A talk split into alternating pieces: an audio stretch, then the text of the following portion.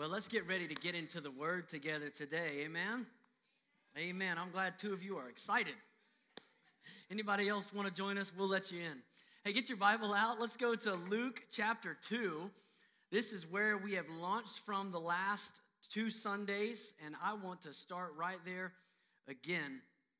Luke's Gospel, chapter 2. As we get ready to dig into this word today, in case you were not here for those services, let me just give you a little bit of context. Jesus is 12 years old. This little picture is the only window we see into the adolescent years of our Savior. And so we really cherish every word in the story in this moment because between the Christmas story, when he's just a little baby, and then about two years old when the wise men show up, and then 30 years old when he starts his ministry, all we know about the years between there happen right here in Luke chapter 2. And there's one verse that we've used as, as a, an outline uh, for what we believe God wants to say to us as a church this year. And it's Luke 2 52. That verse says, And Jesus grew in wisdom and in stature and in favor with God and in favor with men.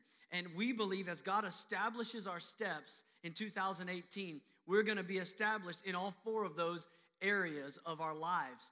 But I want to back up a little bit here this morning to a verse uh, a little bit earlier in the text.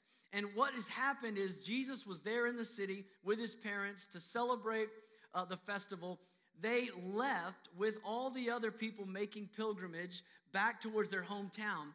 But it wasn't until a day and a half after they left that his parents, Mary and Joseph, realized Jesus wasn't with them.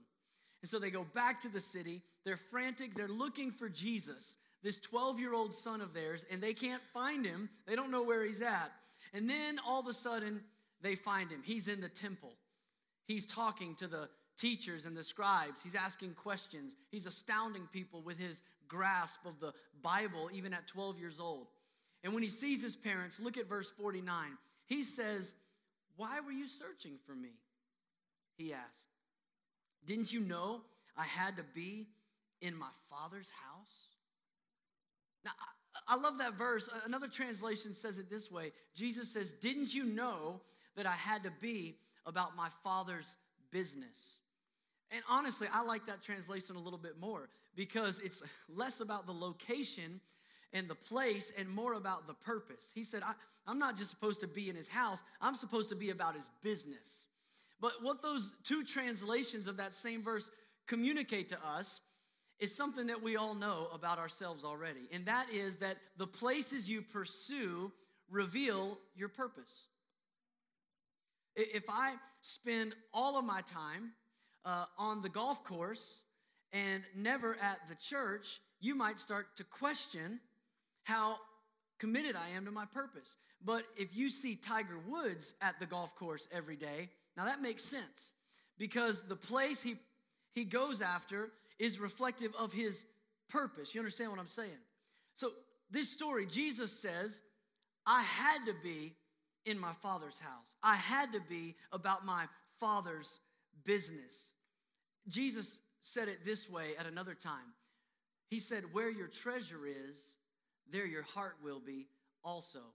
See, it's not just about our, our physical presence and where we invest our time, it's also about our resources, where we invest our finances. The things you invest in reveal what matters most to you. And so we get this little window right here into the life of Jesus. And essentially, what Jesus is saying right now is that my Father's presence is my priority because his eyes were fixed on God's purpose for his life. Now, as, as we move into this text a little bit today, I'm going to take you to a lot of different stories, but I want you to see first this pattern that's in the life of Jesus. Because it is a pattern. It's not just something that happened when he was 12 years old. It's not just something that he did, you know, years later when he was in the ministry. Especially when you look at Luke's gospel, you can see that Jesus was committed to the house of God in Luke chapter 2. And then when you move on to Luke chapter 4, we get a picture of Jesus. Again, this is 18 years later. He's 30 years old. He's getting ready to launch his ministry now. And here's what the Bible says in Luke 4, verse 16 it says, He went to Nazareth, his hometown. where he had been brought up. and the Sabbath, and on the Sabbath day, he went into the synagogue as was his custom. You see that? As was his custom. In other words, this was not an exceptional moment, this was normal. Nobody was shocked to see Jesus walk into church that day. In Mark's gospel, Mark tells us in chapter 1 and verse 35 that very early in the morning, while it was still dark, Jesus got up, he left the house, and he went off to a solitary place where he could pray. even when Jesus was surrounded by people that were, that were just wanting to touch him, Mark chapter 6 says that as many people as touched Jesus, they were made whole. And he couldn't get even a break to share a bite to eat with his disciples. In the middle of the height of his popularity and ministry, the Bible tells us that Jesus sent his disciples to the other side of the boat, uh, other side of the sea. He said, You need to go, you need to get some rest. You go over there. And Jesus closed down the meeting. And the Bible says in Mark 6 46, after leaving them, he, Jesus, went up on a mountainside to pray. Here's what I want you to get today Jesus was perfect, he never sinned. How many of you understand? The only thing that separates us from God is sin. And so Jesus walked in perfect fellowship with God more than any other human that has ever lived and has ever walked the face of the earth. Jesus had a perfect relationship with God. How many of you would agree with that? Amen. And yet, we see over and over and over again that Jesus had to carve out time in his schedule. He had to push away from the crowds. He had to be intentional in his habits and in his patterns. Why? Jesus wanted to pursue God's presence with his life. It, it wasn't enough to be sinless. You would think if we could get to that level, everything would be good. No, even for a sinless man, he needed to carve out time. He needed to be in God's presence. And I want to challenge you today in this, in this year of getting established in Christ. If you need a title, here it is. I want to talk to you today about establishing the altar. Establishing the altar. Now, let me give you a definition so you understand when I'm talking about an altar, I'm not just talking about um, an article from the Old Testament. And I'm not necessarily just talking about this area in the front of our church that we call the altar. But as I read the Bible, in the Old Testament, over and over again, we see that the altar was the place where heaven touched earth. I want to talk to you today about establishing that place, that moment in your life, the place where heaven comes down and touches earth, and God moves in your life. Can I tell you today that as significant as the altar was in the Old Testament, it's still significant today. Now, in the Old Testament, it was significant because it was the, the center of all the worship. They had to bring the sacrifice to the altar, and unless there was a sacrifice on the altar, the people couldn't approach God. So everything centered around the altar. Thank God we don't live in the old covenant anymore. Thank God you didn't have to wait for me to, to kill something and, and burn something before you could come and worship God this morning. But I'm going to tell you, it's a mistake to believe that the altar is not still a critical part in the life of a believer. God moves in the altars. You know, I, I think about my own life. I can remember as a kid coming to the altar at church. I can remember raising my hand and, and asking Jesus into my heart as a, little kid in kids' church and, and then coming down and finding a place to kneel down. How many of you had that moment as, as a child? How many of you had a whole bunch like I did? I got saved like every weekend, right? Uh, before I figured out that I had a little bit of security in Jesus, like every time they gave the altar call, like, did I sin? Yep, I sinned. Hands up. But you know what? Even in my immaturity, time and time again, something was solidified in my heart. I knew out of habit, out of routine, I knew that the altar was a place where I could meet God. I knew the altar was a place where my sins could be forgiven, where things could be made right again. I knew as a child that I was always welcome at the altar. I think back to when I was seven years old. My family, we went on a, a missions trip to Mexico. And my dad was preaching a revival there. And, and one night of this crusade, he's preaching with a translator, and the, the worship team is up there singing. Of course, it's all in Spanish. I don't speak Spanish, and, and I'm just standing on the front row while the worship team is singing this song. And all of a sudden, the power of God just it, just settled on me. I, I don't know how else to explain it to you except that it was like cool water that just from the top of my head to the soles of my feet, it just began to saturate my life. And right there, as a seven year old boy, I just lifted my hands and I began to speak in new tongues. God baptized me in the Holy Spirit in an altar. And my life has been forever changed. I can remember in 2003, I took a bunch of teenagers up to the uh, youth camp at Buongiorno Conference Center in Carlisle. I was a youth pastor at the time. And in my heart, I was wrestling with direction and God's will for my life. I could take you to the spot on the carpet where I was standing in 2003. I think the worship team from Valley Forge was singing I Can Only Imagine. We hadn't wore that song out entirely yet, and so it was good. And, uh, and I was worshiping God, and all of a sudden, God, He just brought clarity. I can't, I can't explain it to you well enough, but it's almost like I just I didn't know what the future held. I wasn't sure. I was praying about a few things, and then God just spoke a word to me right then, and I knew. I knew that God was calling me to take my family from where we lived in Marietta and move to Dallas, Texas to join a staff. And, and we spent 10 years down there serving the will of God, but we, fa- we figured it out in the altar. We figured it out in the altar. I can remember a powerful altar experience in 1998. It was September 19th. And I stood in the altar in front of my pastor next to a beautiful bride. We made a covenant with God in the altar. And I looked at her and I told her, I will, I will love you, have you, hold you in sickness and in health, for better or for worse, richer or poor. And we've seen about all those almost 20 years later, but I'm telling you what, the covenant's still alive and well because it was more than just a promise from a person. God met us in the altar and He established the marriage covenant. I thought I'd get some more amens from the married folks on that one.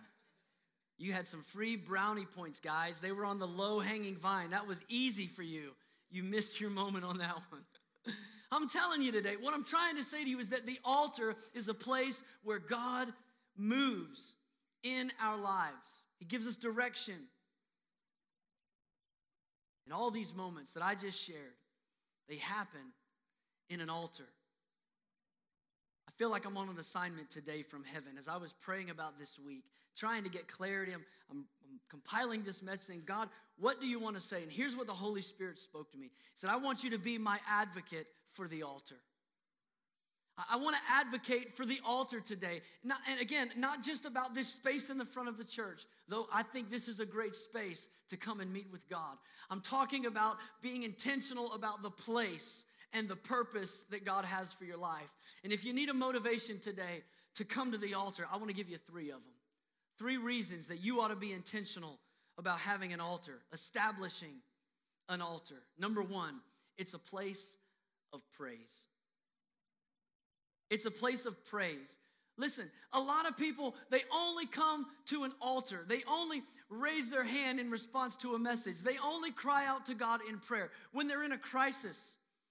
When, when it feels like, you know, life is coming unraveled and they don't know which way is up and they, they don't know what to do. I mean, they just say, now I need God. And they respond and they call on God. But can I tell you, the first altar that we see in the Word of God that's mentioned specifically as an altar of worship it's, it's built by Noah in Genesis chapter 8. And, and it's an altar, not not because he needs forgiveness. It's not an altar because he's asking God for something. It's an altar of praise. Now, I'm sure there were altars that were built before this moment, but we don't have any of them in Scripture that are spoken of specifically until after Noah and his family and all the animals step off of the ark. And it's in that moment, listen to this verse Genesis chapter 8, verse 20. It says, Then Noah built an, an altar to the Lord And taking some of all the clean animals and clean birds, he sacrificed a burnt offering on it. I want you to think about the motivation for this moment. I mean, Noah's just survived the flood. He recognized in this moment that, that, that God was so frustrated with, with hu- humanity. He was so, so disappointed in, in where things had gone and the heart of men had become so wicked that God said, I'm just gonna, I'm gonna hit the factory reset button. We're gonna just start this whole thing over. I'm saving the animals and I'm saving Noah's family. And when Noah came out of that salvation ark, the most appropriate thing for him to do in that moment was to begin to build an altar, an altar of worship. He built an altar to God to acknowledge the fact that God had been faithful, that God had saved him. Can I tell you today, church, that is exactly what Romans 12:1 tells us we're supposed to do. Paul, writing to Christians that he's never laid eyes on yet in Rome, says these words. He said, Therefore, I urge you, brothers and sisters, in view of God's mercy. Now, that's important. What he's saying, in light of what God has done for you, here's the motivation Jesus died on the cross for your sins. In view of that, in view of the mercy of God, offer your bodies as a living sacrifice, holy and pleasing to God. This, he says, is your proper, your true and proper worship. I'm to tell you, the altar is a place of praise. The Bible describes for us in Hebrews chapter 13 what it looks like to offer God a sacrifice of praise. It says in verse 15 and 16, through Jesus, therefore, let us continually offer to God a sacrifice of praise, the fruit of lips that openly profess his name. That's what we were doing earlier in the service, lifting our voices together. What were we doing? We were bringing an offering, the fruit of our lips, the sacrifice of praise. But it doesn't stop there. Look at the next verse. He said, And do not forget to do good and to share with others. For with such sacrifices, God is pleased. There's three, there's three postures of worship right here in this moment. The first is, is lifting up our voices, lifting up our hearts to God and singing. And, and often when we talk about worship, this is the posture that we envision, looking up toward heaven. But he said that's just one. That's just one way to be a living sacrifice. The second one is to do good to others. And that's not hands extended up, that's hands extended out. That's service. That's helping others. And then the third picture, he says, and, and share with others. That's when we reach out and take the hand of people beside us, those that are going on the journey with us. He says, This is what it means to, to offer a living sacrifice of praise to God. Yes, it's the fruit of lips that praise his name, but it's also doing good. It's also sharing with others. The motivation for coming to the altar of praise is simple He's worthy. That's all the motivation you need. Listen, if God never does another thing for you for as long as you live, you ought to get up every day and build an altar of worship. You ought to praise God. You ought to give Him thanks because He's good, because He's worthy, because He saved you. He's worthy. Let me tell you about the second altar. The second altar is a place of repentance. Yes, it's a place of praise, but it's also it's also a place of repentance. And if the motivation to come to an altar of praise is that he is worthy, I'm going to tell you the motivation to come to an altar of repentance is I am unworthy. I'm unworthy. You might not know it, but I'm speaking for you too. We're unworthy. We don't deserve all of God's goodness in our life, and that ought to motivate us to come to the altar of repentance. Go with me to 2 Samuel, Old Testament, 2 Samuel chapter 24. I want you to see something here.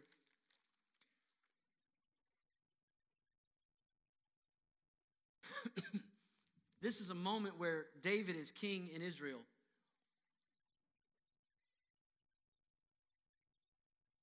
And he goes out and he calls for a census of all the fighting men in Israel and in Judah. And, and he, it's a sin against God because it's a, it's a lack of faith. He, in him counting the men, it's like he's wanting to make sure that he has the strength and he has the ability to, to protect the city and to extend the kingdom when God is asking him to trust in him. And so the Lord, through a prophet, comes to him and, and tells him, Look, David, you've sinned against God. There's going to be punishment for the sin. And, and God gives him three options. I don't know if your parents ever did this to you when you were a kid. You got to pick your poison, but man, this would be terrible. God says there's going to be punishment. You can have three years of famine, you can have three months of being attacked by your enemies, or you can have three days of judgment from God. And, and David said, Don't, don't turn me over to my enemies. I don't trust their wicked hearts. I want to fall on a compassionate God. And so he said, I'll, I'll take the three days. And a plague went through the nation, and 70,000 people died within that three days. Finally, uh, David comes to the place of humility where he recognizes this is on me. This is my fault. I'm the one that sinned against God. And so he does something about it. Look down at verse 21 with me. 2 Samuel 24, verse 21 says, Araunah said, Why has my Lord the king come to his servant? To buy your threshing floor, David answered, so I can build an altar to the Lord, that the plague on the people may be stopped. So David comes to the threshing floor of Araunah and he says, I want to buy this from you. I want to make an offering to God. I, I need to repent of my sin. And Araunah says, Listen, king, you what's mine is yours. You don't have to buy it. I'll give it to you. In fact, I'll give you the wood for the fire. I'll give you the sacrifice. I'm going to give it all to you because you're the king. And the king said, No, I will not make a sacrifice to my God that cost me nothing. That's the heart of repentance. This was not just some, some religious ritual. This was not somebody just going through the motions saying, oh, okay, well, I guess we're going to go to the altar. No, David said, I'm going to make a sacrifice. I want to invest in this moment, in this encounter. I need God to show up. I need God to know I'm all in. So I'm pursuing this altar with my time, with my resources, with my finances. I want God to meet me in this moment. And the Bible says that he builds this altar and he makes this sacrifice to God. Now look with me down at verse 25. It says David David built an altar. He built an altar to the Lord and there he sacrificed burnt offerings and fellowship offerings. Then, that's an important word. Then the Lord answered his prayer. God responds at the altar. When we come with a broken and a contrite heart, and when we invest ourselves and fall on His mercy, the way David fell on His mercy, God will respond to you in the altar. And sometimes God will use people, just like He used the prophet Gad to communicate to David that there was sin in his life. God will use people to point it out to you. God will, God will use moments like this. He'll use sermons like this. He'll use a coworker or a spouse or someone else to point out the things in your life. But listen, them noticing it isn't enough. The truth coming out isn't enough. There's got to be a moment where you acknowledge your own sin before God. There's got to be a moment where you repent of sin at an altar. Let me just give you a practical word of advice today. Wisdom would speak to us today and say, keep short accounts with God. What I mean by that is don't, don't wait. Don't let the sin pile up in your life. Don't let the, the thing that's holding you back or that's, that's pressing you down become so overbearing and so heavy in your life that, that you, you don't know how to come out of it. Keep short accounts with God. If you sin, be quick to repent. Be quick to build an altar. If you blow it tomorrow, don't wait till next Sunday. Build an altar before God. Don't let too much space come between your altars. I, let me illustrate it like this.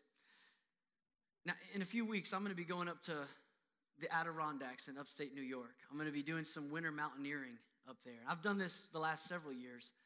And, and there's something that's just fascinating to me when we get up to the mountain peaks in the middle of winter. Uh, it, it's just, uh, it's, it's like stepping into another world. In fact, I have a picture I want to show you. This is this was last year. Now I know you can't read that sign from here, but let me read it to you. It says, "Stop. The area ahead has the worst weather in America. Many have died there from exposure, even in the summer.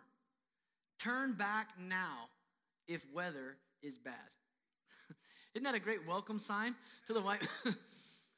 That's the sign you read right before you step into the alpine zone. Once you get up above the tree line and there's nothing to protect you from the elements, and the wind starts howling, and you got to put on all the gear and the goggles and the mask and protect your skin so you don't get frostbite from contact. And when you're up there in those elements, there's one thing that you're looking for because you can't see the trail because of the snow and there's no trees. You're looking for the cairns. Have you seen those? I, I, got a picture here of one of my friends hiking in front of me. He's walking towards the cairn. It's that tall pile of rocks to his left. And, and people have gone before and they've built up these piles of rocks. And, and I can't help, whenever I see them, it, it just looks like an Old Testament altar to me. And I'm telling you, you get into trouble real quick if you lose sight of the next cairn. You can get turned around up there. And that's the way it is spiritually speaking for a lot of us. If we let too much space come between us and our next altar, we lose our direction. I mean, we can pray, God, establish my steps, establish my steps, but we need to be looking for the next altar. We need to be looking for the next moment where we can come back to center with Christ and we can know that we have this, this powerful connection to the Father, the same one that Jesus desired and sought in his life. You and I need it in ours. And again, it's more than just coming on a Sunday to a place of prayer. It's about, it's about finding the places and the spaces throughout your week that you can build into an encounter with God. You know, when, when I read through all the altars in the Old Testament that men and women built, you know what I noticed? When they wanted to build an altar to God, they built it right where they were standing. In other words, you don't read in Scripture somebody that says, we're going to build an altar. But you know, the stones, they're really, they're really nice stones in that town 30 miles back. Let's go back there and get some stones, and we'll come up here and we'll build the altar. No, what they did is they built the altar right where the stones were. And let, let me tell you what that looks like in your life. See, right now, you've got moments in your life, you've got margin in your life, you've got some chunks of time that are more conducive for an encounter with God than other times are. Those are the moments where you need to build your altar. So I can tell you, in my house, there's not too many altars being built between 3:30 and 4:30 in the afternoon because I got three kids in school and they come in the door and backpacks get dropped and homework comes out and stories start flying and we're moving in a thousand different directions. We're getting an afternoon snack. We're trying to help with homework. I can tell you, nobody's having intimacy with Jesus in that hour. There's no stones there.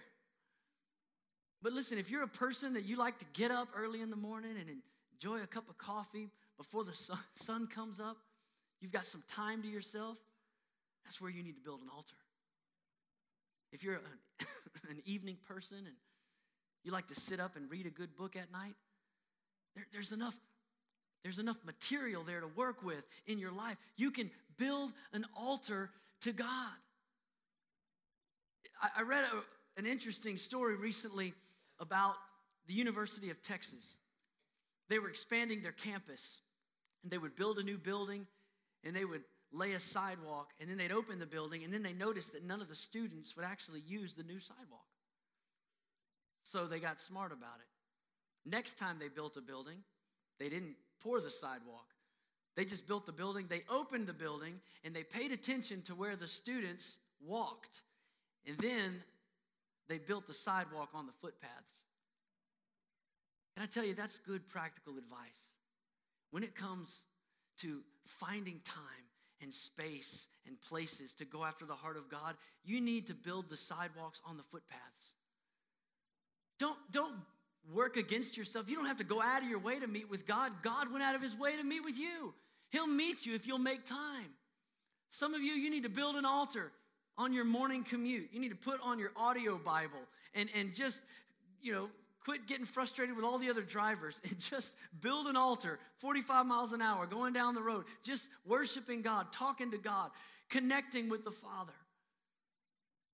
We need to build altars so that we don't lose our way. You know, when I'm up there hiking in the mountains, when I get to one of those big cairns, I, I'm always amazed at them. I know it took a long time to build those things, but no sooner do I take a step away from one, I'm looking for the next one. And that's the way you ought to be in your relationship with God. Now, come on, let's be honest. A lot of times we're the exact opposite. We'll, we'll come into a, into a service or into maybe even a private devotional time, and, and man, we just meet, meet with God. It's like heaven comes down and touches your reality, and you're like, wow, that was so amazing. But then our thought is, wow, that was, that was great. I'm, I'm good for a while. Right? We, we don't get up from the altar looking for the next altar. But if God's going to establish our steps, you've got to walk where the footpaths are. You got to go from one encounter with God to the next encounter with God. You got to meet with him. Let me let me tell you about one more reason, one more motivation for you and I to come to the altar. It's in 1 Kings chapter 18. The altar is a place of proving. It's a place of proving. You may be very familiar with this story. It's, it's an incredible showdown on Mount Carmel between the prophet Elijah and the prophets of Baal. And the Bible tells us that this showdown is for nothing less than the hearts of God's people. They had turned away from God, they had turned towards wickedness. And so Elijah, he's, he's, he's fed up. And so he, he, he gives an ultimatum. He draws a line in the sand. Uh, and here's what it says in 1 Kings chapter 18, verse 21. it says, Elijah went before all the people and he said, How long will you waver between two opinions? If the Lord is God, follow him. But if Baal is God, then follow him.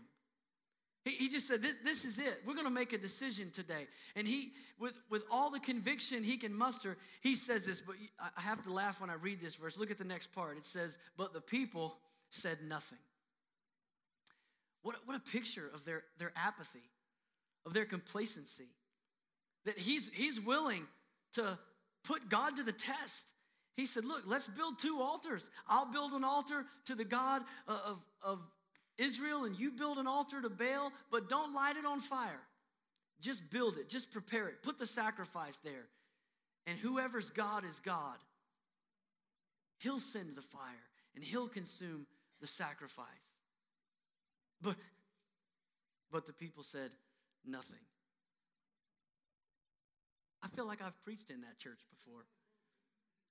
You know, he's pouring his heart out like, God's gonna do it, God's gonna show up. And they're like, crickets. They said nothing. But you know what? Elijah pressed on anyway. You know what he did next? He gave an altar call. He gave an altar call. Look at verse 30. Elijah said to all the people, Come here to me. they came to him, and he repaired the altar of the Lord which had been torn down. I just feel like if, if I could muster the spirit of Elijah today, I feel like God wants me to stand in the front of this church and say, Come here to me. As we repair this altar, as we come back to a place where God is going to encounter us, I want to tell you the altar is a place of proving. And a lot of times we don't move out by faith. We don't stretch our faith because we doubt. We don't have the belief that God's going to come through and God's going to show up in the moment. But He does. And He does in this story. As you look at verse 36 and 37, Elijah prays this simple prayer Just a simple prayer. He said, Lord, the God of Abraham, Isaac, and Israel, let it be known today that you are God in Israel and that I am your servant and have done all these things at your command. Answer me, Lord. Answer me, so these people will know that you, Lord, are God and that you are turning their hearts back again. Now, the prophets of Baal had spent all day dancing, shouting, singing, rolling on the floor, cutting themselves, trying to get the attention of Baal. I'm going to tell you, the altar is not about hype or emotionalism. God's looking at your heart. And Elijah just prays a prayer. And the Bible says in the next verse, verse 38, then the fire of the Lord fell and burned up the sacrifice, the wood, the stones, and the soil, and it also licked up the water that was in the trench. When all the people saw this, they fell prostrate and they cried, The Lord, He is God. The Lord, He is God. Listen, you might be facing an impossible situation today. I don't know what's going on in your life, but I'm telling you, the altar is a place of proving. The altar is a place where God shows up and serves up his miracle working power in our lives. It's not about outward emotion, it's not about fanaticism, but sometimes we do call for an outward response. Listen, God is not limited geographically. He can touch you in the back row as much as He can touch you in the altar. I don't ask people sometimes to raise their hand because God needs to see your hand. I ask you to raise your hand because you need to take a step of faith. We ask you to come to the altar because you need to physically move towards, with expectation, a moment with God. The altar is a place of proving, and God is still moving in altars today. I, I, I was preparing this message this week, and I just love the way the Holy Spirit works. My wife sent me a link to an article that posted on Lancaster Online this week. She thought it was funny. she didn't know what I was writing at the time, but I got the article, and here's the headline. This was this week in Lancaster Online Fist bumps and elbow bumps replace shaking hands as churches react to flu season.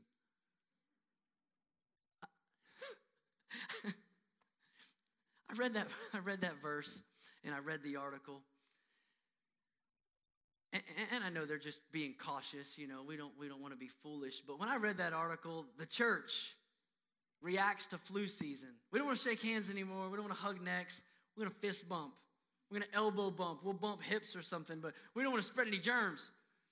When I read that article, a verse of scripture just it just rose up in me. I grabbed my Bible, I opened it up to make sure it said what I thought it said.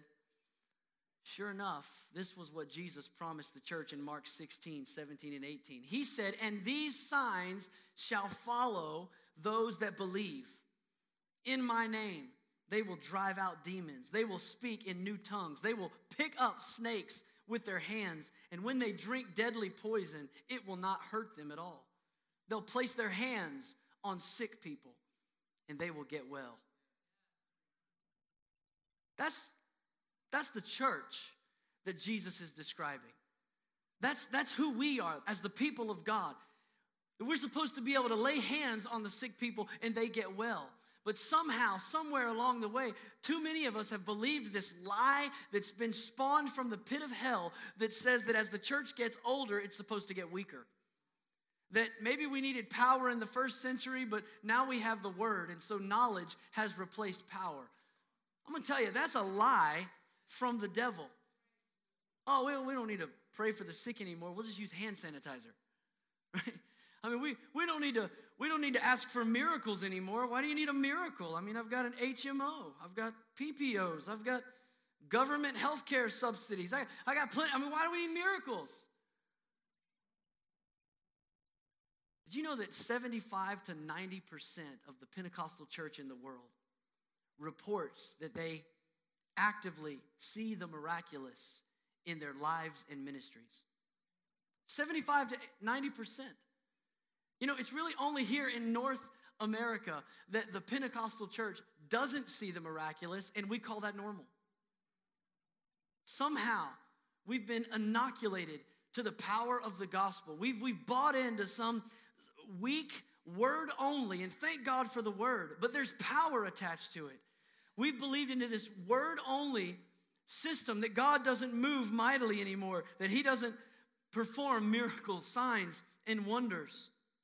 I'm going to tell you today, we need to repent of that way of thinking. We need to reject that mentality that God is not more than able to do exceedingly and abundantly more than you could think, ask, or imagine. God proves himself in the altar. Amen.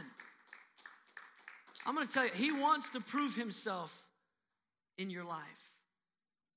I'm going to ask the worship team if they would come back as we get ready to end this service today.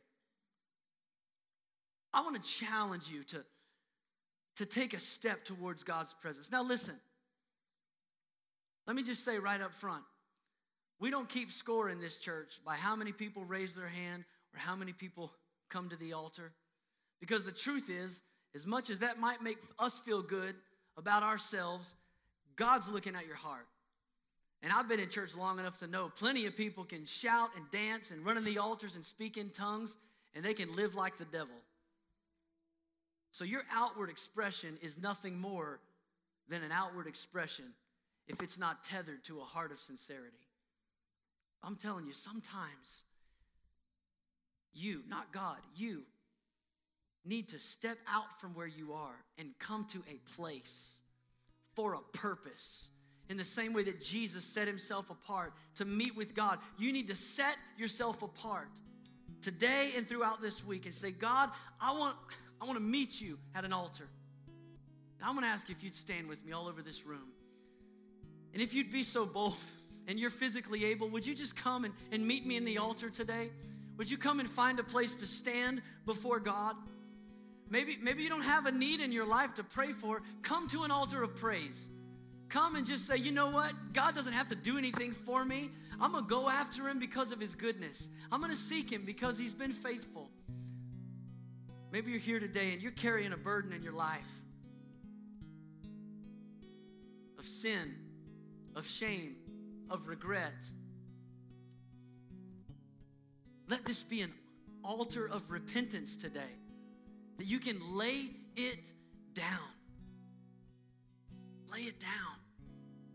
Lay it down. Because when we come to this altar of repentance, we don't come to pay for our own sins. We come to receive the payment that Jesus has already made. Maybe you're here today and you say, you know what, I need God to show up in my life in my finances, in my marriage, in my future. There's things I just don't know what the next step is. Like that next cairn on the horizon, God's bringing you to an altar today to bring clarity. He wants to bring clarity. So I'm to ask this worship team to sing, and I'm to get out of the way. And I want to challenge you to take a few moments and let's lift our voices and let's call on God and believe that He's to meet us in this altar today. I want to just pray God's blessing over your life. Now, listen, you've heard the altar call, but the challenge is that you build your own altar. Don't wait till next Sunday to have an experience with God. You will, you will fall off the path. If you eat once a week, you'll starve to death. It's the same spiritually. We got to meet with God every day. Build the altar. Build the altar. Father, I pray today for your people God, this would be a moment, Lord, of, of heaven touching earth. This would be a moment, Lord, that catalyzes our heart around the purpose that you've ordained for us. God, for those that lack clarity, God, let today be a day that the clouds are rolled away and we can see with clear vision what you're doing and what you're saying and how you're leading our lives. God, for those that came in here today shackled by a heavy burden, God, I thank you that this is a moment where chains are being broken in Jesus' name. That we are leaving today different than how we came because you met us at an altar. God, for those that have been interceding and, and waiting and believing that you would do the impossible, God, today, let something shift spiritually. God, let something shift in the atmosphere. Let this be the moment that we look back on and say it was at that altar on that Sunday at the end of January that God began to turn it for my good. Father, today, establish the altar in our hearts and in our lives. God, this week, may we hear the same Holy Spirit that called us today, calling to us in the morning, in the afternoon, and in the evening, God. Call us back to the altar. And Father, I pray that this week, as we go back to the relationships and the sphere of influence that you've given to us, God, would you, by your Holy Spirit, favor us as we invite people to come back next Sunday? God, as we use this Super Bowl Sunday to leverage the gospel of Jesus Christ, Father, we pray that many would come and that they would come to know you. God bless your people. Favor us this week. In Jesus' name. And everybody said, Amen. Amen. Amen. God bless you today.